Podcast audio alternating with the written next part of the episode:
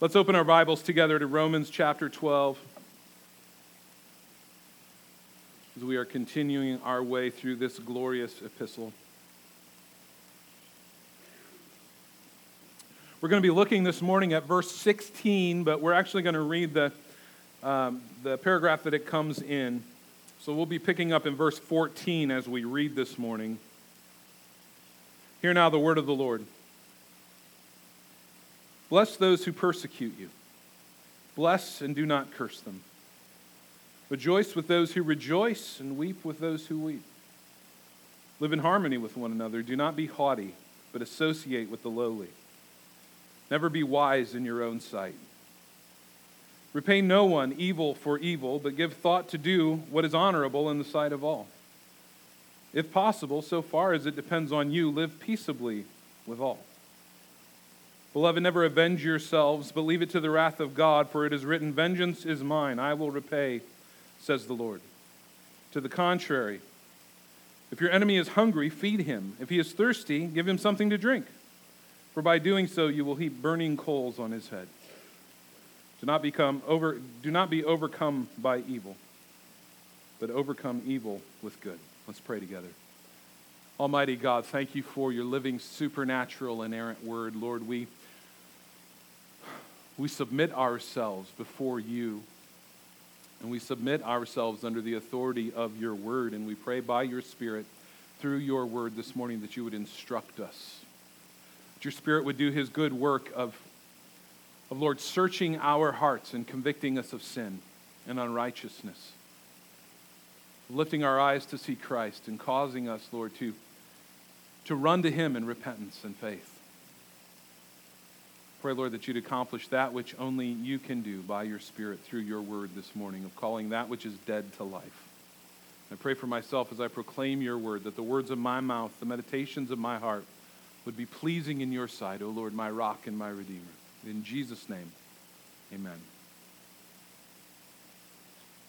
Well, just before the start of my sophomore year in college,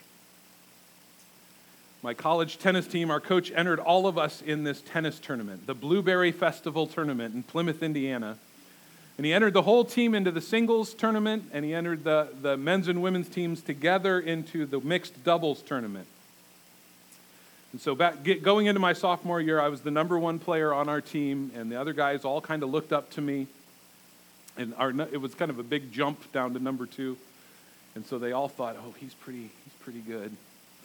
And uh, we showed up for this tournament. When we arrived, we saw the tournament draws posted and found out I was the number one seed in the men's singles tournament, and my partner and I were the number one seed in the mixed doubles tournament. My teammates were like, How does this even happen? How do we even, how, how do they do this? And I just turned to them and I said, Well, they know who I am. First round of the singles tournament, I step out onto the court to meet my opponent. He's about 35 years old a dinosaur, ancient. And he beat me soundly in the first round of that tournament. that, that's what we call being humbled. You walk into this thing and you start thinking, yeah, I think I'm pretty great. And then some old guy beat you. Of course, 35 now is very young. I just didn't understand that as about an 18 year old. It's one thing to be humble, it's another thing to be humbled. No one likes to be humbled.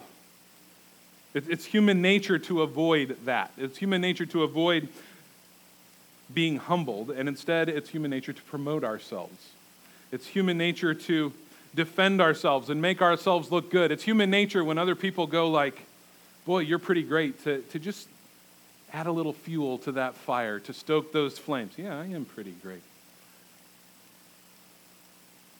We don't want to, to step down a notch or two, not willingly anyway. Often even, often, even when we sort of offer a humble response, it's a false humility. No, I'm not that great. Keep it coming. Yeah, that's wonderful.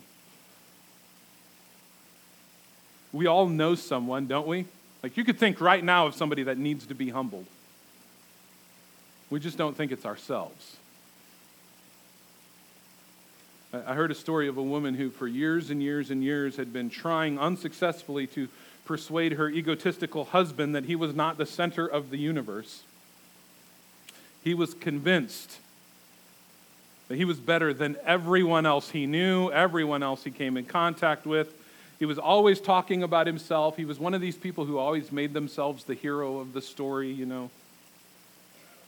He was the, the top in sales at his company. He was, he was the most deserving of the next promotion. Anytime he was involved in any kind of sport or game, he had to be the very, very best, or else he was miserable.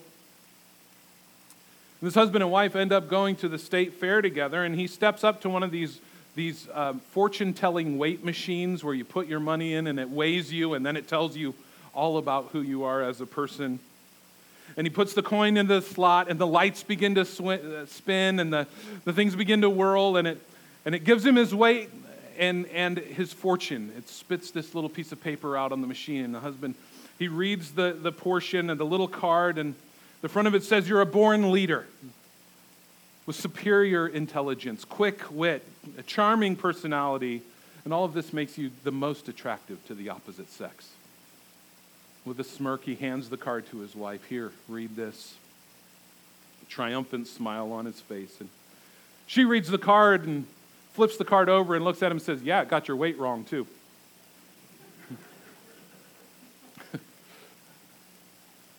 well, Paul, Paul has been telling us about the effects of grace in our lives. What is the effect that grace has in the life of someone that, that is the recipient of God's grace?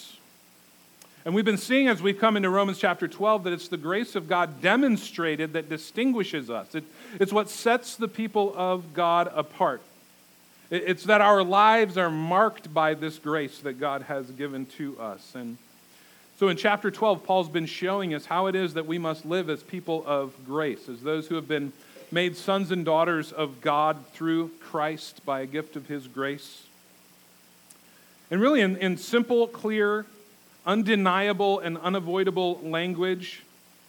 Romans 12 has been telling us, after 11 chapters of expounding for us in great depth the magnitude, the, the infiniteness of the grace of God, Romans 12 has shown us that if we have been given that immeasurable grace by God, then, then we too, in all situations and with all people, must live as gracious ambassadors for Him. So we've been seeing in Romans 12 thus far. And so last week we saw this in verses 14 and 15. Bless those who persecute you. Bless and do not curse them. Rejoice with those who rejoice. Weep with those who weep. We're to be gracious ambassadors of God to those who are rejoicing. We're to be gracious ambassadors of God to those who are sorrowing, and we're even to be gracious ambassadors of God to those who persecute and oppress us. And now in verse 16, he says this live in harmony with one another. Do not be haughty, but associate with the lowly. Never be wise in your own sight. The, the King James and the New American Standard translate this first phrase, live in harmony with one another, as be of the same mind towards one another. Paul, Paul said, uses this same expression to the church in Corinth, to the church in Ephesus, to the church in Philippi. He tells them all the same thing to live in harmony with one another. This, this word harmony captures the, the idea as it's translated here in numerous translations, and the English Standard Version, which I'm using this morning, translates it as harmony. Live in harmony with one another. It, it captures the sense of the word very well. Paul's not referring to uniformity here, he's not even referring to unanimity He's not saying everyone has to think alike. If, if you belong to Christ, you all have to think exactly alike. One commentator says this Paul's referring to a kind of harmony which proceeds from a common object, common hopes, and common desires. You may be very different from others in the body of Christ, but you have the same object of faith. You have the same hope in the gospel. You have the same desire to glorify God. And this is how the church of Jesus Christ can be so diversified and yet so unified. This is how, when we meet a Christian who looks very different from us, whose traditions are very different from ours, who lives in a different part of the world, we meet a Christian and there's an instant kinship, an instant bond with them. Because of this unity. When, when Paul says, live in harmony with one another, he's telling us that one of the marks of graciousness is unity. Unity with one another, not uniformity. We're not all carbon copies of one another. God doesn't intend that for us, but we are united. Truly united eternally united because of our union with Christ. And the outward evidence of that, the outward evidence of the spiritual reality of unity with one another, is harmony. That we're in harmony with one another. And here at Maple Grove, we're in the middle of what's really an interesting transition. We, have had a lot of, of new faces come. I mean, the last few weeks, we've had a lot of faces just not here at all. It's really a test of, of, of, this blessing of harmony that, that we are called to and that is given to us as a gift from God because we're not all the same. It, it used to be for, I don't know, a hundred plus years in this church. Oh, there were age differences. There were some small differences, but everybody was pretty similar. Fairly similar traditions, fairly similar backgrounds, fairly similar, similar ideas of how things should be done in the church. Well, we're not all the same. We don't all have the same traditions. Those of you that have been a part of this church for a long time might have noticed the new people that have come to the church in the last five years, they don't have any of Maple Grove's old traditions that we cherish so deeply. They, they, they didn't live all their lives in this same church, they have different traditions. We don't all dress the same, we don't all have the same taste of music. We don't even all have the same convictions about certain elements of corporate worship. But the health of this church will be seen in our harmony. As we follow Christ in obedience to his word and, and show love and grace to one another in all things. That, that's where we'll see the effect of God's grace in our lives. That's where we see graciousness put into action. We'll see the grace of God demonstrated in our lives. In the way that we, in humility, put others' needs first. And even put others' preferences ahead of our own. Warren Wiersbe, in, in his book On Being a Servant of God, says, says We've never been asked by God to manufacture unity in the church, it's already there. It's already there. We, we have unity. We have union with one another. We don't have to, to produce it. We're already one in Christ. But we have an obligation to maintain the unity that Jesus Christ died to create. So, this is the common passion, endeavoring to keep the unity of the Spirit of the bond of peace, as Paul says in Ephesians 4. It's not our responsibility to produce unity in the church, it's our responsibility to protect it. It's our responsibility to live it out.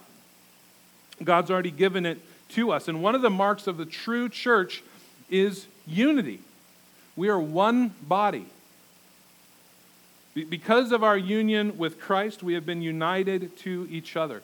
And, and so that, that, what that means is we have this, this unity with, with all who are truly in Christ. And Maple Grove has it with, with all other true churches, whether they, their worship looks like ours or not, whether their traditions look like ours or not. We have this true unity with them. And it also means we don't have it with those who aren't truly in Christ with those who don't have this same object of faith, the same hope that we've got, the same gospel that is proclaimed. And so that will dictate who we will and will not associate with as a church. But because of our union with Christ, all who are truly in Him, we have been united to each other. And so Paul says our actions should match our spiritual reality. This is a reality. It's not based on how we feel. You, you might come to church and say, I just don't feel connected to anybody. I don't feel like there's any unity there. The truth is, Christian, that's the spiritual reality is there is unity. Now, what are you going to do about it? How, how are you going to foster that? How are you going to cultivate that? How, are you going to cause that to be uh, felt and experienced? Generally, I find that people who, who complain, and being a pastor for long enough, you get to hear this complaint a lot that nobody reaches out to me, nobody talks to me, no one takes notice of me. I don't feel this family bond in the church. I've noticed one common denominator in 100% of the people with that complaint. They're not doing it either. They're expecting everyone to cater to them. It's the least humble position a person can have. Hey, here I am, cater to me. Make me the center of the universe that all of our worlds are going to revolve around. The truth is, Christian, we're all called to cultivate and foster this unity. And so if you feel that lack of unity, it, it ought to be um, translated into action on your part. We ought to be a church of people who are eager and intentional in cultivating the experience of the genuine, true spiritual unity that we have with one another. Our actions ought to match our spiritual reality. We're, we're not marked as the gracious people of God by all having the same personality. We don't all have the same personality. We won't all have the same personality. No, it's by having the same purpose, by having the same purpose. In the simple of, simplest of terms, this first phrase from Paul, to live in harmony with one another, is nothing less than a call from the Apostle Paul for us to love one another and get along. It's what you're commanded to in the church. Love one another and get along. Remember in verse 12, uh, verse 10 of Romans chapter 12, we're called to, Paul says, love one another with brotherly affection to outdo one another in showing honor. That's how we put this into practice. These are the marks of gracious people. This is what gracious people do. It's what Christian unity looks like, and it makes the world take notice. The world doesn't have anything that replicates this, not really.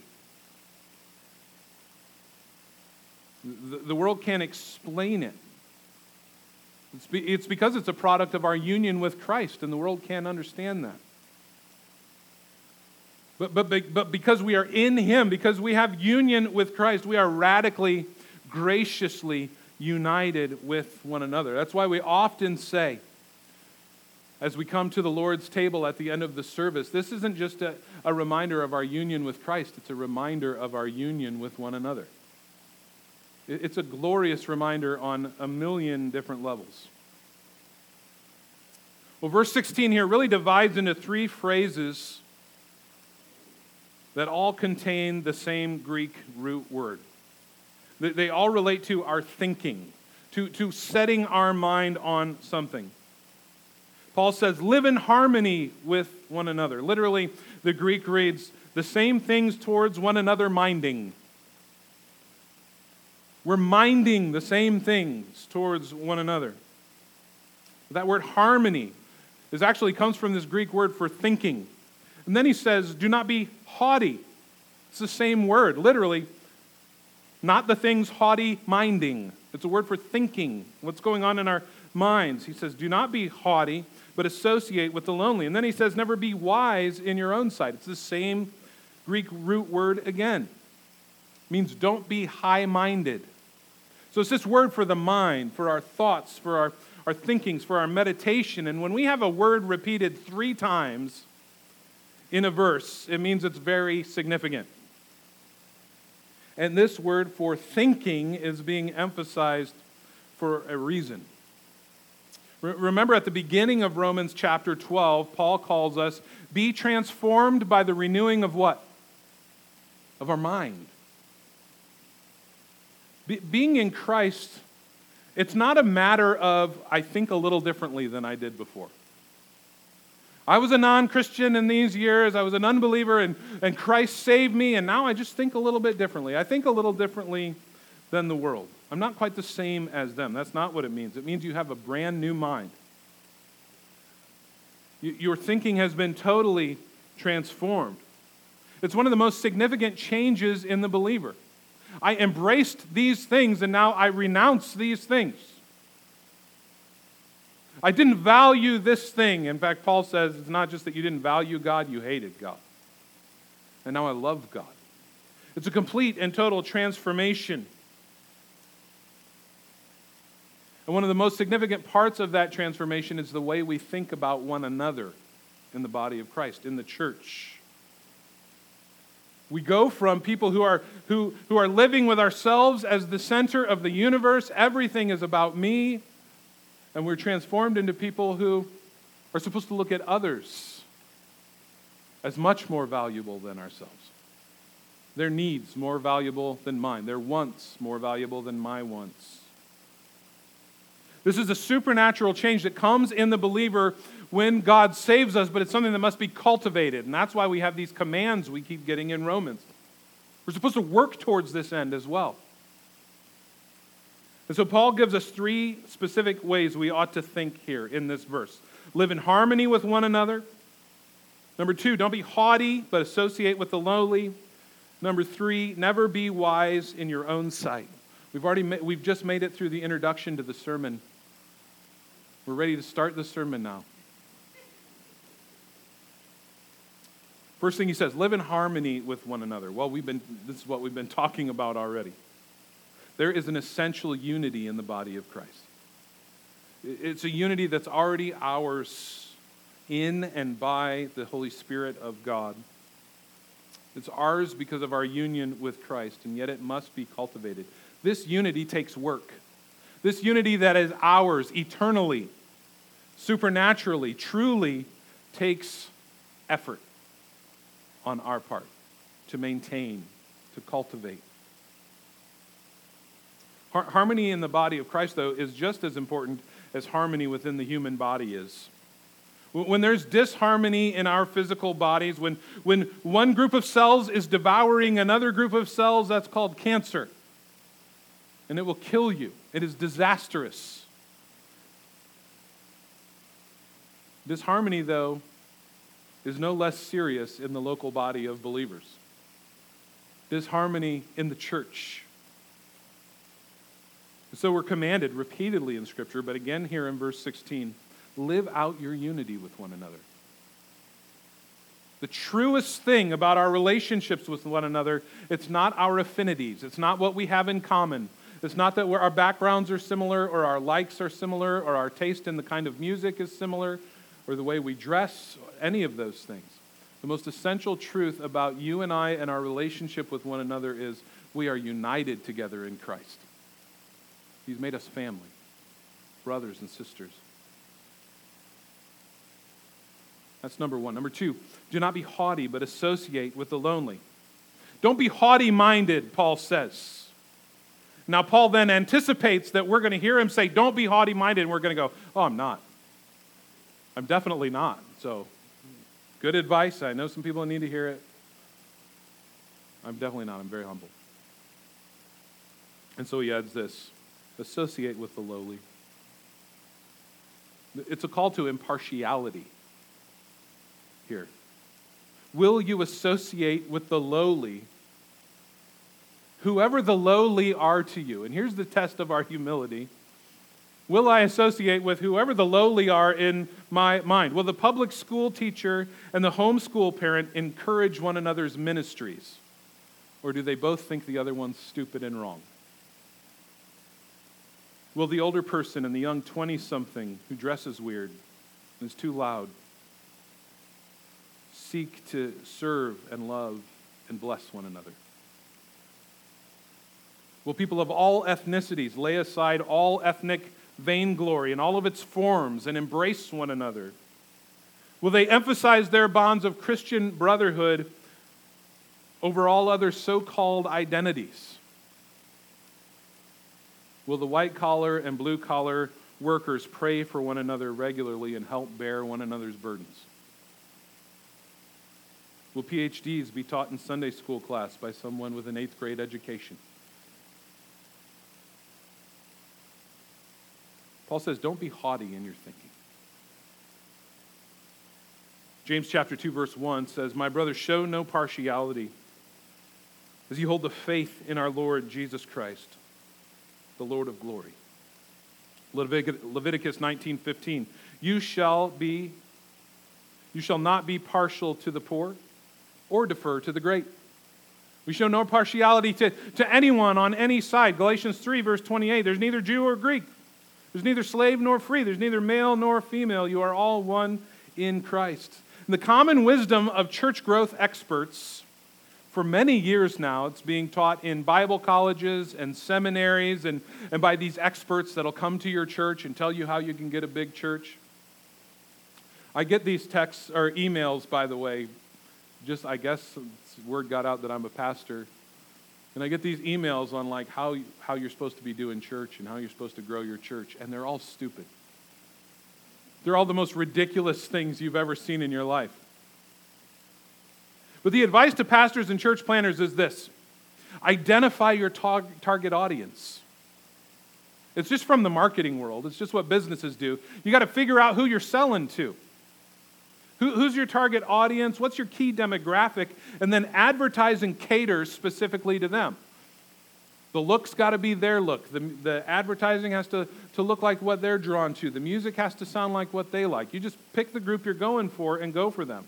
And so you see churches and church planners kind of, you know, they, the, you're supposed to be able to identify, well, we're going to be a church of uh, suburban middle class people. We're going to we're going to be a, we're, we're, we're to be a, an urban young de- demographic.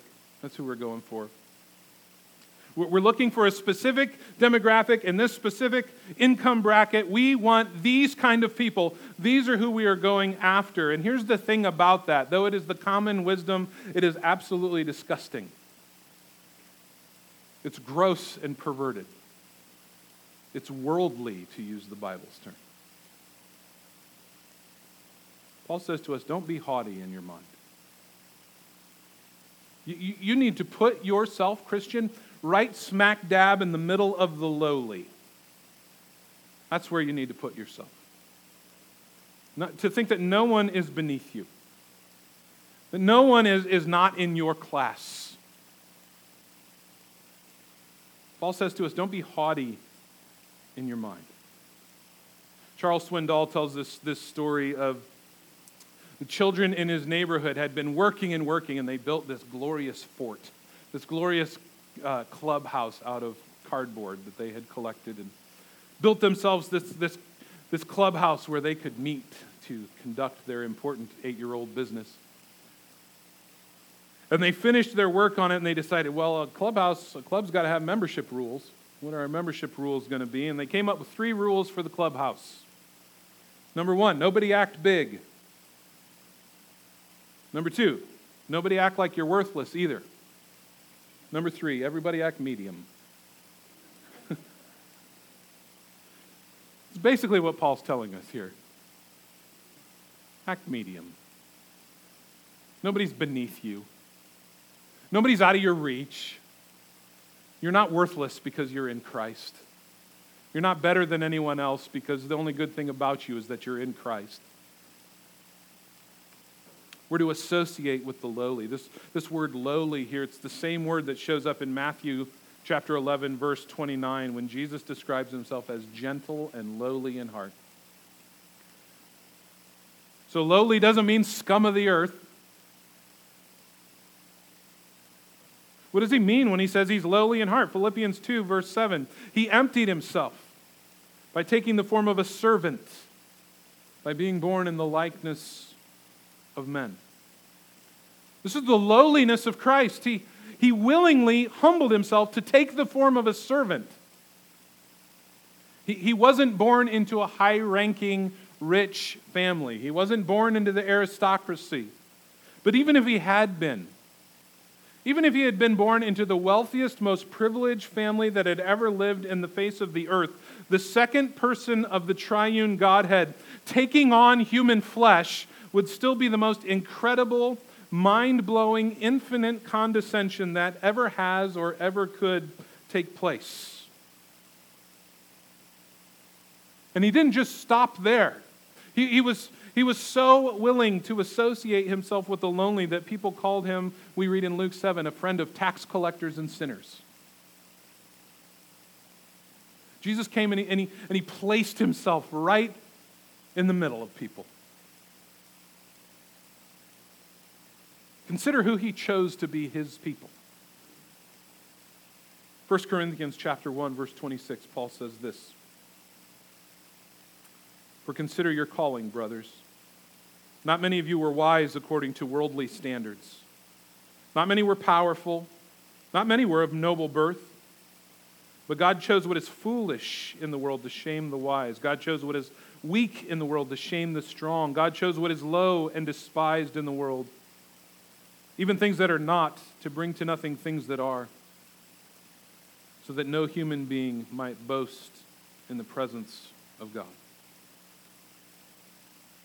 John MacArthur, in his commentary, says the point is there's no aristocracy in the church, there's no place for an elite upper crust. It does not exist in the church of the Lord Jesus Christ. The, the, that, that, that group, and again, we can't take the lowly and just say it's this one demographic because it might be different to you than another. That group that you're tempted not to associate with. No, the church is just an association of ordinary people. Whoever you are, you're just an ordinary person. Nobody acts big, nobody acts small, everybody acts medium. That's the church. It's interesting to note here, too, that this word Paul uses lowly. It's an interesting word in the Greek. Greek works a little different than the English language does. In the Greek, this same word can be understood two different ways. If the grammatical gender of the word is translated as neuter, it means lowly or ordinary things. But this same word, spelled exactly the same way, can also be translated with a grammatical gender of masculine, and it means lowly or ordinary mankind. Well, how do we know which it is if it's the same word spelled the same way? Well, context is usually what tells us. Are we talking about low things or, or lowly things or lowly people? Paul here seems to be intentionally vague to encompass the whole sphere of it the whole span of meaning. We can take all of this meaning with us. Whichever way we take it, this is a mark of, of graciousness. It is a mark of the, the effects of the grace of God in the life of the believer. The, gra- the, the gracious believer does not see themselves as above ordinary tasks, ordinary things in the church. They don't think that their needs need to be catered to. They don't think that all their wishes have to be carried out. They don't think they're too important to serve, to sweep a floor, to serve in the nursery, to do the unglamorous thing. And also, the gracious believer is not above ordinary people. They don't think they're better than anyone else, they don't think that anyone is beneath them.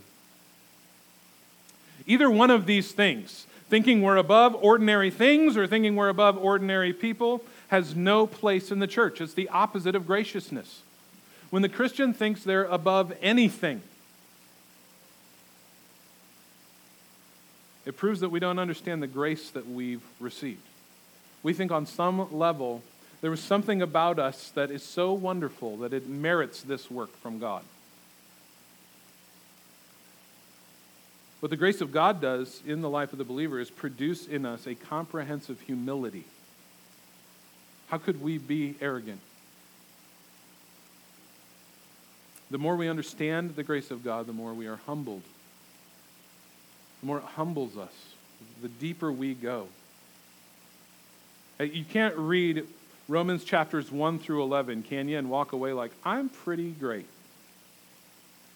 I've really been pretty wonderful from the start, very deserving of good things. No, it's all of grace.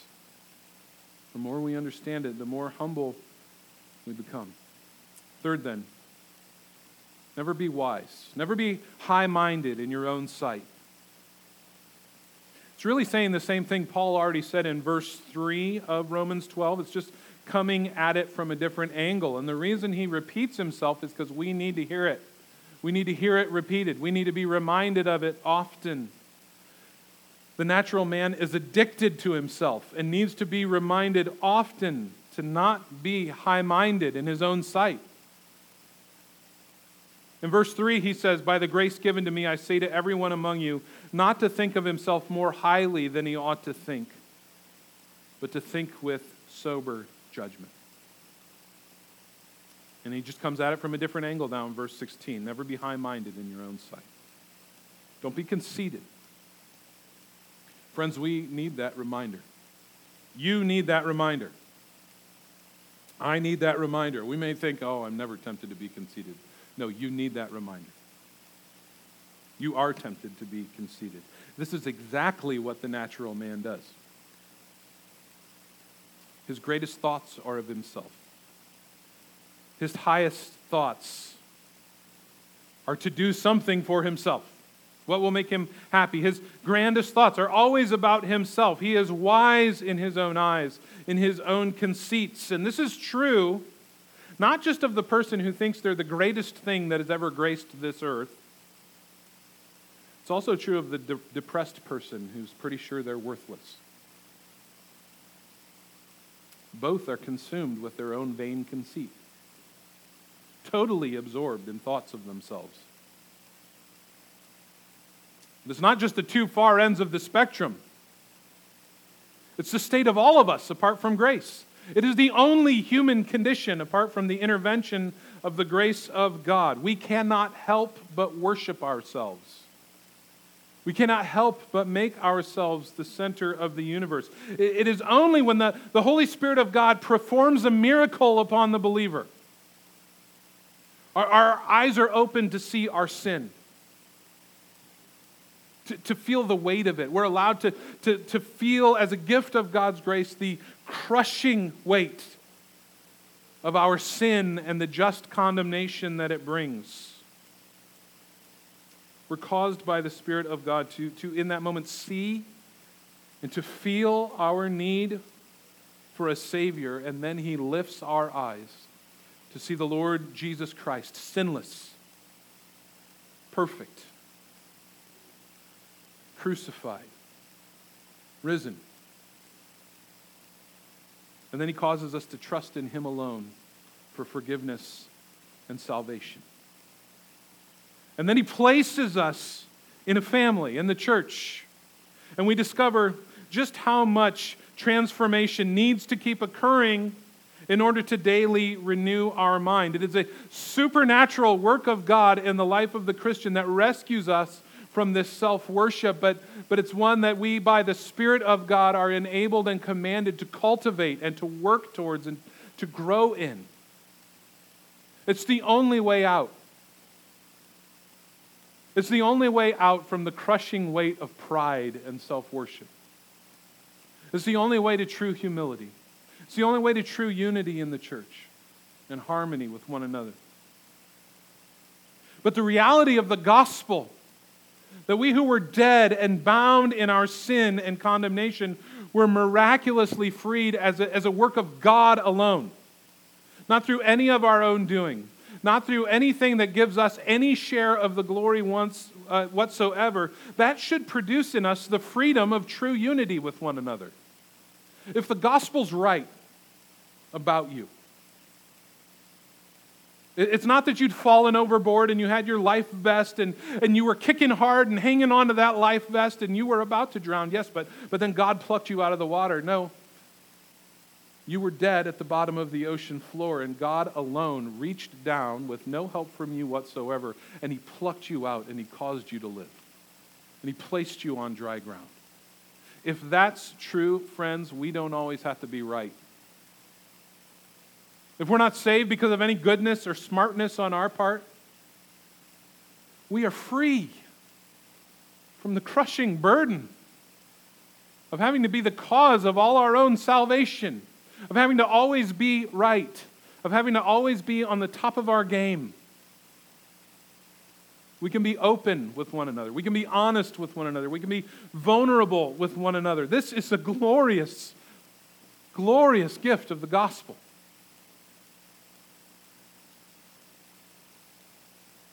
And also, we need to be accountable to one another. God has designed us to need each other. We need each other's counsel. We need each other's perspective. And that, that person who's the lowly to you, that other Christian, you just can't understand them. You think they're kind of wrong because they like different things than you and do things differently than you. Friend, you need their, you need their viewpoint in your life. You need to hear it. We need each other's perspective. We need each other's counsel. We need to learn to not take ourselves so seriously. Christians take God very seriously, take His Word very seriously, and we take ourselves not so seriously. I'm not a big deal. We need to be able to admit when we're wrong. I don't have to have all the answers. N- neither of those things are easy, not taking ourselves so seriously, admitting when we're wrong, but they are so profitable. There's so much freedom and happiness there. A.W. Tozer said, Never be afraid of honest criticism. Well, none of us likes criticism. He's, Tozer here is talking about honest criticism. It is the wounds of a friend. Never be afraid of honest criticism. If the critic is wrong, you can help him. If you're wrong, he can help you. Either way, somebody's helped. That ought to be our attitude. We are for each other, we love each other. Christians, above all people, should be clothed in humility. And I just want to close here with Paul's words in Philippians 2, starting in verse 3. Do nothing from selfish ambition or conceit. In humility, count others more significant than yourselves. Let each of you look not only to his own interests, but also to the interests of others.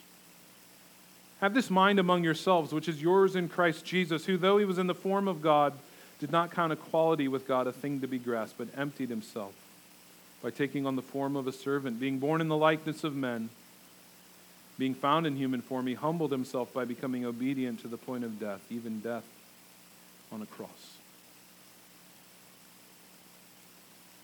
This is the call. The way of the cross is to be the way of life for the Christian. The way of humble submission to God and humble service of others. And if we belong to God, we will live out this biblical ethic. We, will live our lives in light of the gospel, in humility, and full of grace. And, and as we do that, we experience the blessing from God. There is great blessing in humility. And we will be a blessing from God to everyone we come in contact with. Would you just meet people sometimes and your spirits are just lifted up by the grace from God that you received through them. Well, that's the call for us to intentionally live our lives that way. That all that we come in contact with will benefit in some way from having bumped up against us. It's the way of humility, and it is the way of the cross, and it is the call for us, brothers and sisters, in the church. Let's pray together. Almighty God, we do thank you for your word. Lord, it is it is humbling to be reminded of just how not humble we are. To be reminded of just how easily pride creeps in, selfishness creeps in, how easily disunity and disharmony can come between us because of our own selfish ambitions and desires. And I pray, God, for us as a church, Lord, that you would, by your Spirit, in your kindness to us, reveal such sin in our hearts quickly. Lord, that we would turn from it, that we would walk in true harmony with one another that, that glorifies you. Lord, that we would not be haughty minded, that we would not be filled with conceit and think of ourselves more highly than we ought, that we would, Lord, we would be those who have been humbled by your grace, empowered by your grace, sent by your Spirit to, Lord, those who who are in need of grace from you, Lord, particularly those who are in need of salvation. And also, Lord, our brothers and sisters in Christ to whom we are supposed to be vehicles of your grace. I pray, Lord, that you would make us so for your glory and for the good and the joy of your people. Thank you, Lord, for your faithfulness to us. Thank you for not abandoning us.